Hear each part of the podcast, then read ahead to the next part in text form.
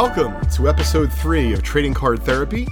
I'm your host, the doctor is in, Leighton Sheldon, owner and founder of Just Collect and Vintage Breaks. Thank you for joining us today, August thirty-first. Right after today's show, you can tune in and watch live breaking all day on our YouTube channel at youtube.com slash vintage breaks. And if you'd like to watch today's show back with the video, you can do that on our Just Collect YouTube channel at youtube.com slash Just Collect. So what a week of hobby news, mayhem, and everything in between. Auctions are ending, deals are happening, investments are transpiring in real time, and innovation is certainly here to stay. Hopefully you're going to enjoy today's show. It's going to be action-packed. We're going to get right to it. As I mentioned in the first few episodes uh, of Trading Card Therapy, we are going to try to cover as much as we can within about a thirty-minute time frame every Tuesday at twelve thirty Eastern Time right here, so thanks for joining us. I've also asked if you'd like to hear me discuss a certain hobby or industry-related topic to please hit me up via email directly at Leighton at just collect dot com, L E I G H T O N at just collect dot com. So this week's first topic is going to come from someone who emailed me from New Jersey. His name is Mike, and I've known him for several years.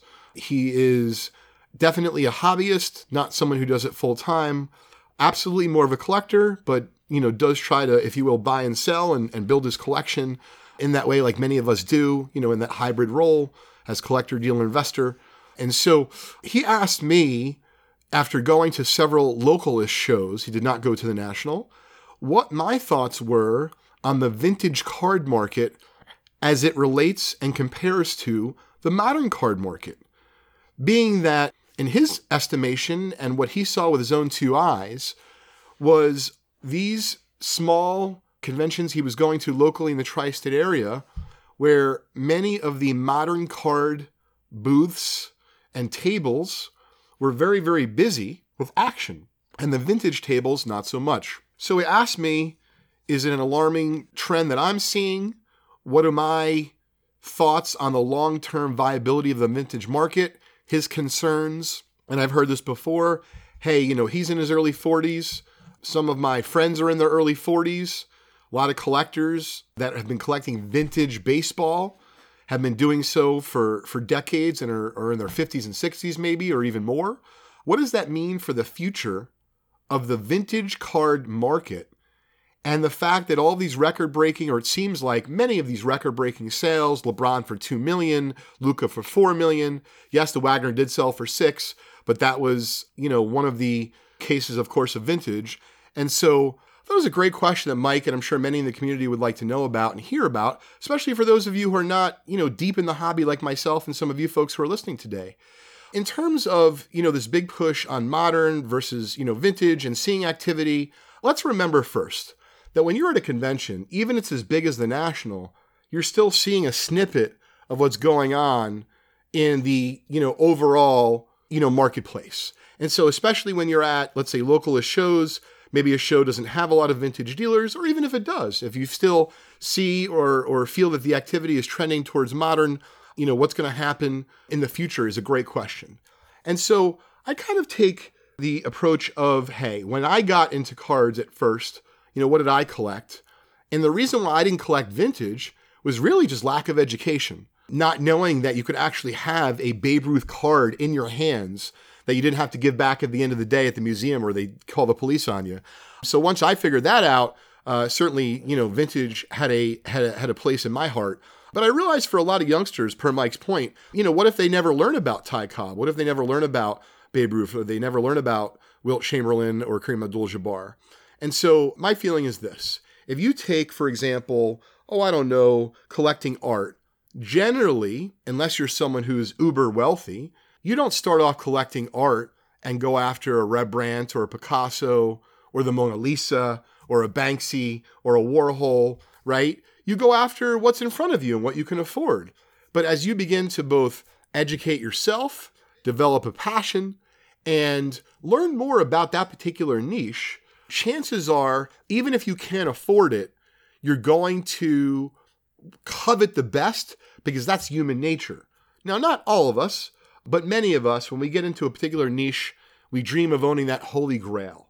And so my feeling is for, let's say, you know, this younger generation, you're right, Mike.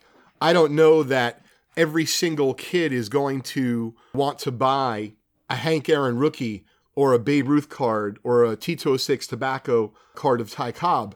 However, what I can assure you is through education, those will be the first greatest ball players of all time forever, as long as baseball history is around. And so much like in the art world, you do not start off even, forget about coveting, knowing anything about Picasso, Rembrandt, or Warhol.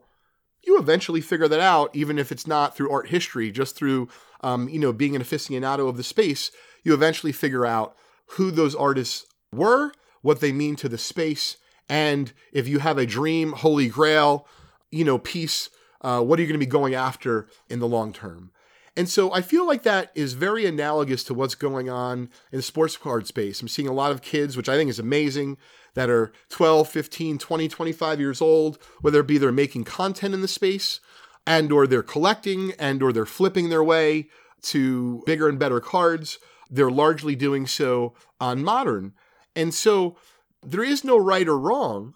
I do feel that vintage will be coveted and looked at as those Rembrandts and those Mona Lisas, right? And those Warhols and Picassos of the time period in future generations, maybe not by everyone. But I did want to talk about the difference between vintage and modern, and then talk about modern cards specifically uh, for just a few minutes.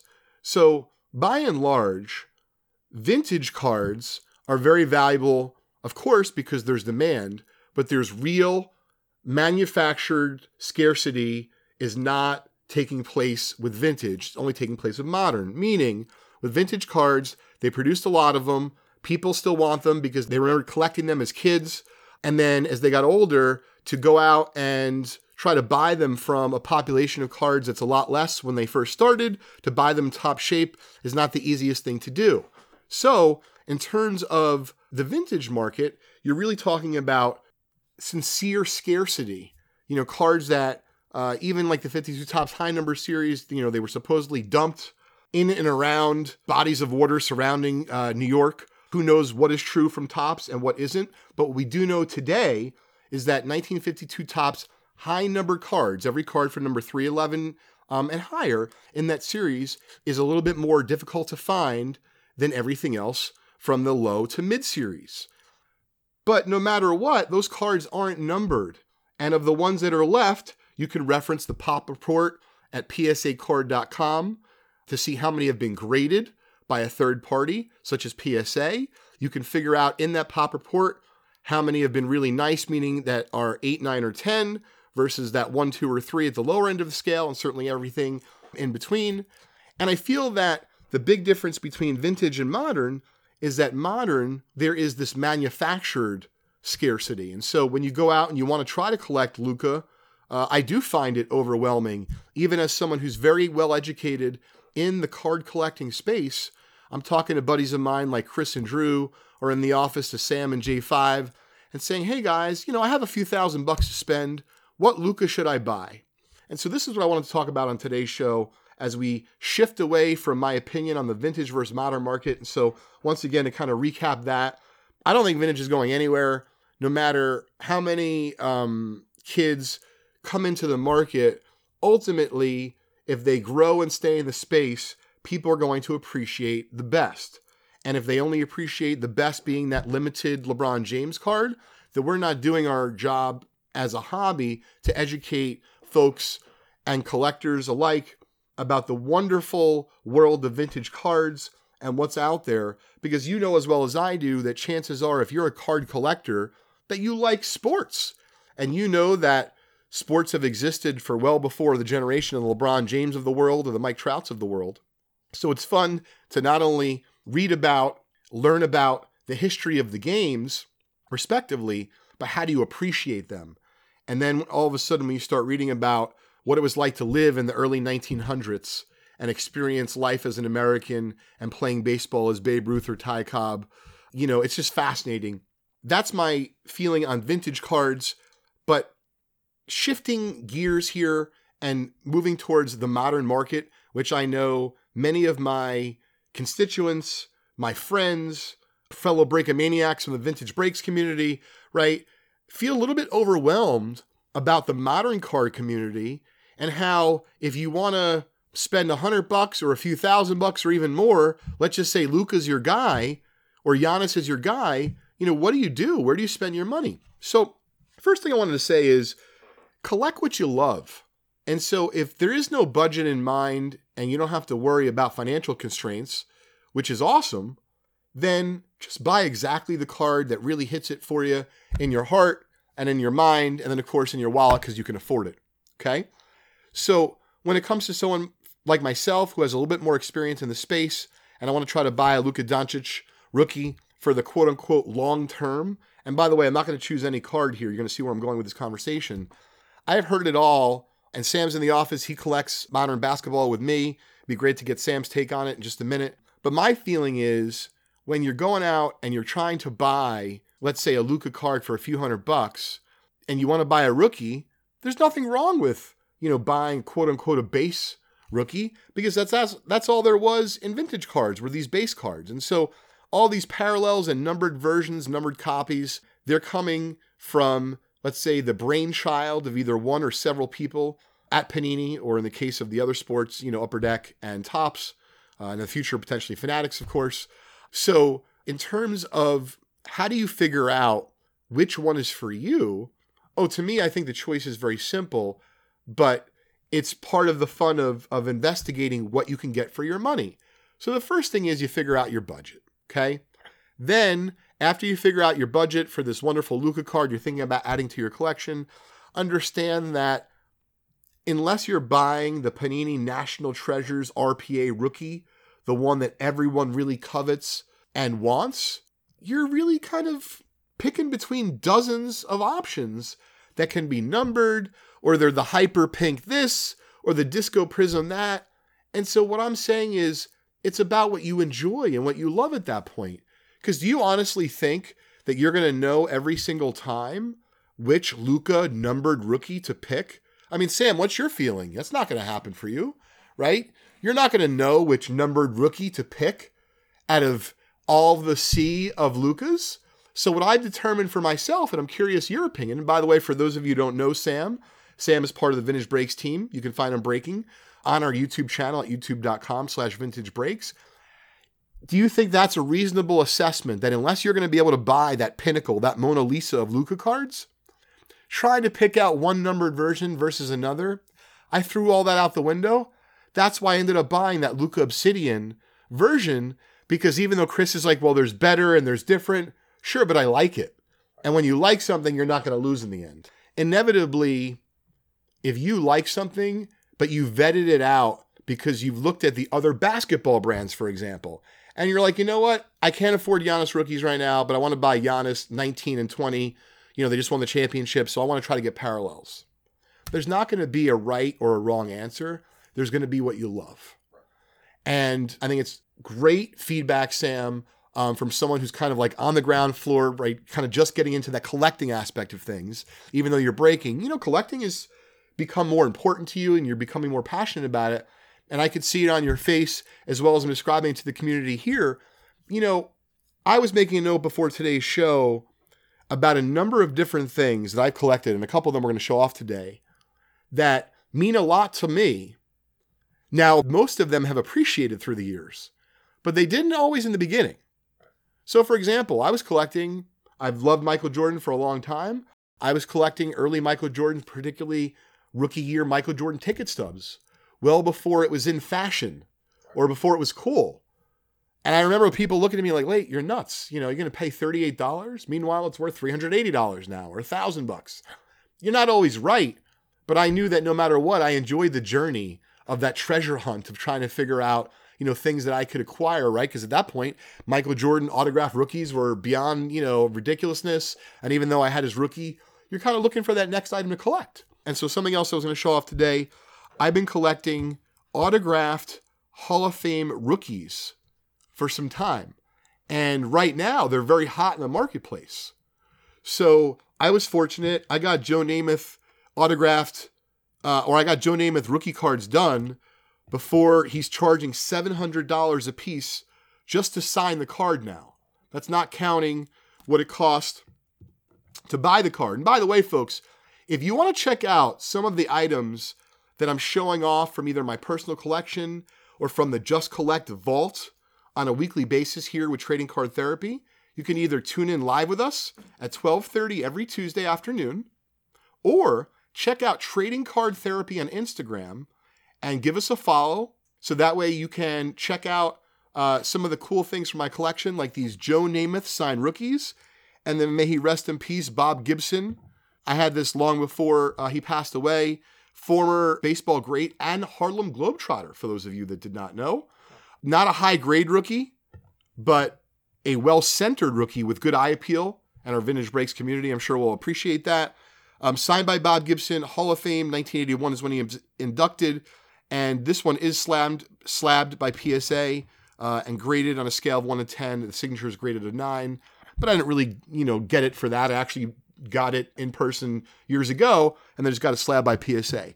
So autographed rookies now, for example, are very, very hot in the marketplace. But I didn't start collecting them at that point. I just did it because I thought it'd be really cool. And once again, a wonderful alternative for spending thousands of dollars on a high-grade Joe Namath rookie, which, as much as I would love to enjoy, there was something cool about creating my own version of the, the Joe Namath rookie that I wanted, meaning a signed rookie.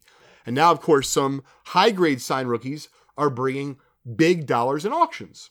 So last thing I wanted to talk about in terms of, you know, items that I've been collecting for a while that have now become expensive is photography.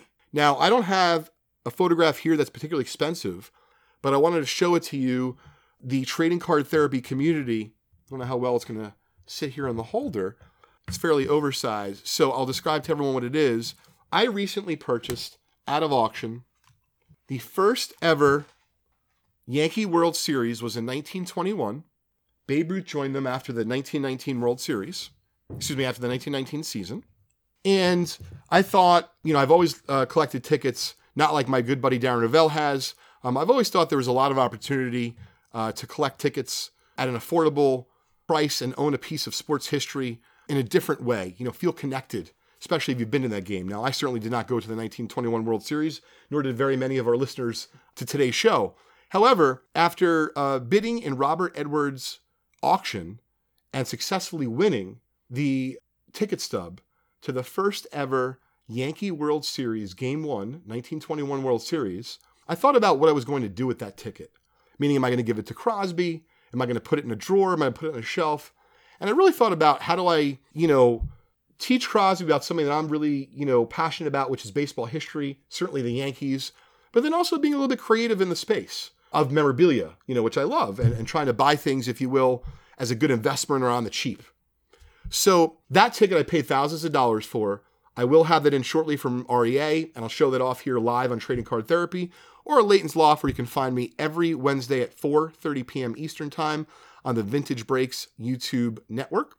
So believe it or not, I looked all over the internet for a photo from the first World Series, and I don't know why it did not strike me. I couldn't find it anywhere. I then looked at Old Reliable. I pulled up e bay dot com. That's right, folks, eBay. And lo and behold, I'm going to try to show the caption here on camera. Unbelievable. October fifth, nineteen twenty-one, the Yankees beat the Giants in the first game of the World Series. This just this wasn't just any World Series, folks. This was the first World Series game for the New York Yankees franchise. The New York Yankees became the New York Yankees in nineteen thirteen. They acquired Babe Ruth, as everyone knows, right after the nineteen nineteen season from Babe Ruth. It took them some time. They got the nineteen twenty season under their belt, and they said, no more! We're going to the World Series in nineteen twenty-one. Folks, how cool is this? I was able to buy a photo from the very first World Series game that the Yankees ever played in. I'm going to pair it up with a ticket stub, which, by the way, if you go to the P S A Pop Report, there's literally like eleven in existence. So I can't imagine there's that many combinations of taking a ticket stub from the first ever World Series Yankee game, a photograph from game one of the first World Series game that the Yankees ever participated in. I'm hoping to be able to share with Crosby a little bit about how I put it together, what it means to me. Now, we'll see where that leads to, if he wants to put it in his room, if he just wants to check it out and then go, you know, play with Pokemon cards afterwards. Only time will tell. But nonetheless, as you can feel it listening to Trading Card Therapy today, I'm very passionate about what I do. I did not do that for money. I have no idea if I'll ever sell it. Likely will end up with Crosby. He'll decide what to do with it. But it's really cool to think about something that should be in the Smithsonian or whatever is your niche in terms of museums, right? The Met. You know, there's a lot of museums out there. Yes, Baseball Hall of Fame is in existence, and I'm sure that they would love to have the first World Series ticket to the Yankees' first ever game as the New York Yankees, because there's only a handful in existence. Maybe Crosby and I will discuss donating it maybe one day if we take a trip up there, and, and you know, because we've been up there before, but, you know, he doesn't necessarily appreciate it yet. So I just wanted to point out to today, even in increased prices, crazy world of vintage cards and modern cards now being super hot, anything is possible if you put your heart and your mind to it. And so I hope you enjoyed hearing that story about my acquisition of that nineteen twenty-one Yankees ticket stub from game one of the World Series. I'll be showing that off as soon as I get it in. I wanted to come uh, cover one more topic today uh, on the show, and seeing as how we were talking about um, auctions, we're going to be talking about auction discipline. But before we do, I wanted to show off a really cool wrapper, and you'll see how this ties into today's show. nineteen sixty-five Topps baseball wrapper. Okay, really nice. You're going to be able to win this wrapper, courtesy of Trading Card Therapy. All you have to do is follow us on Instagram. We just started our account. This is only our third episode ever of Trading Card Therapy.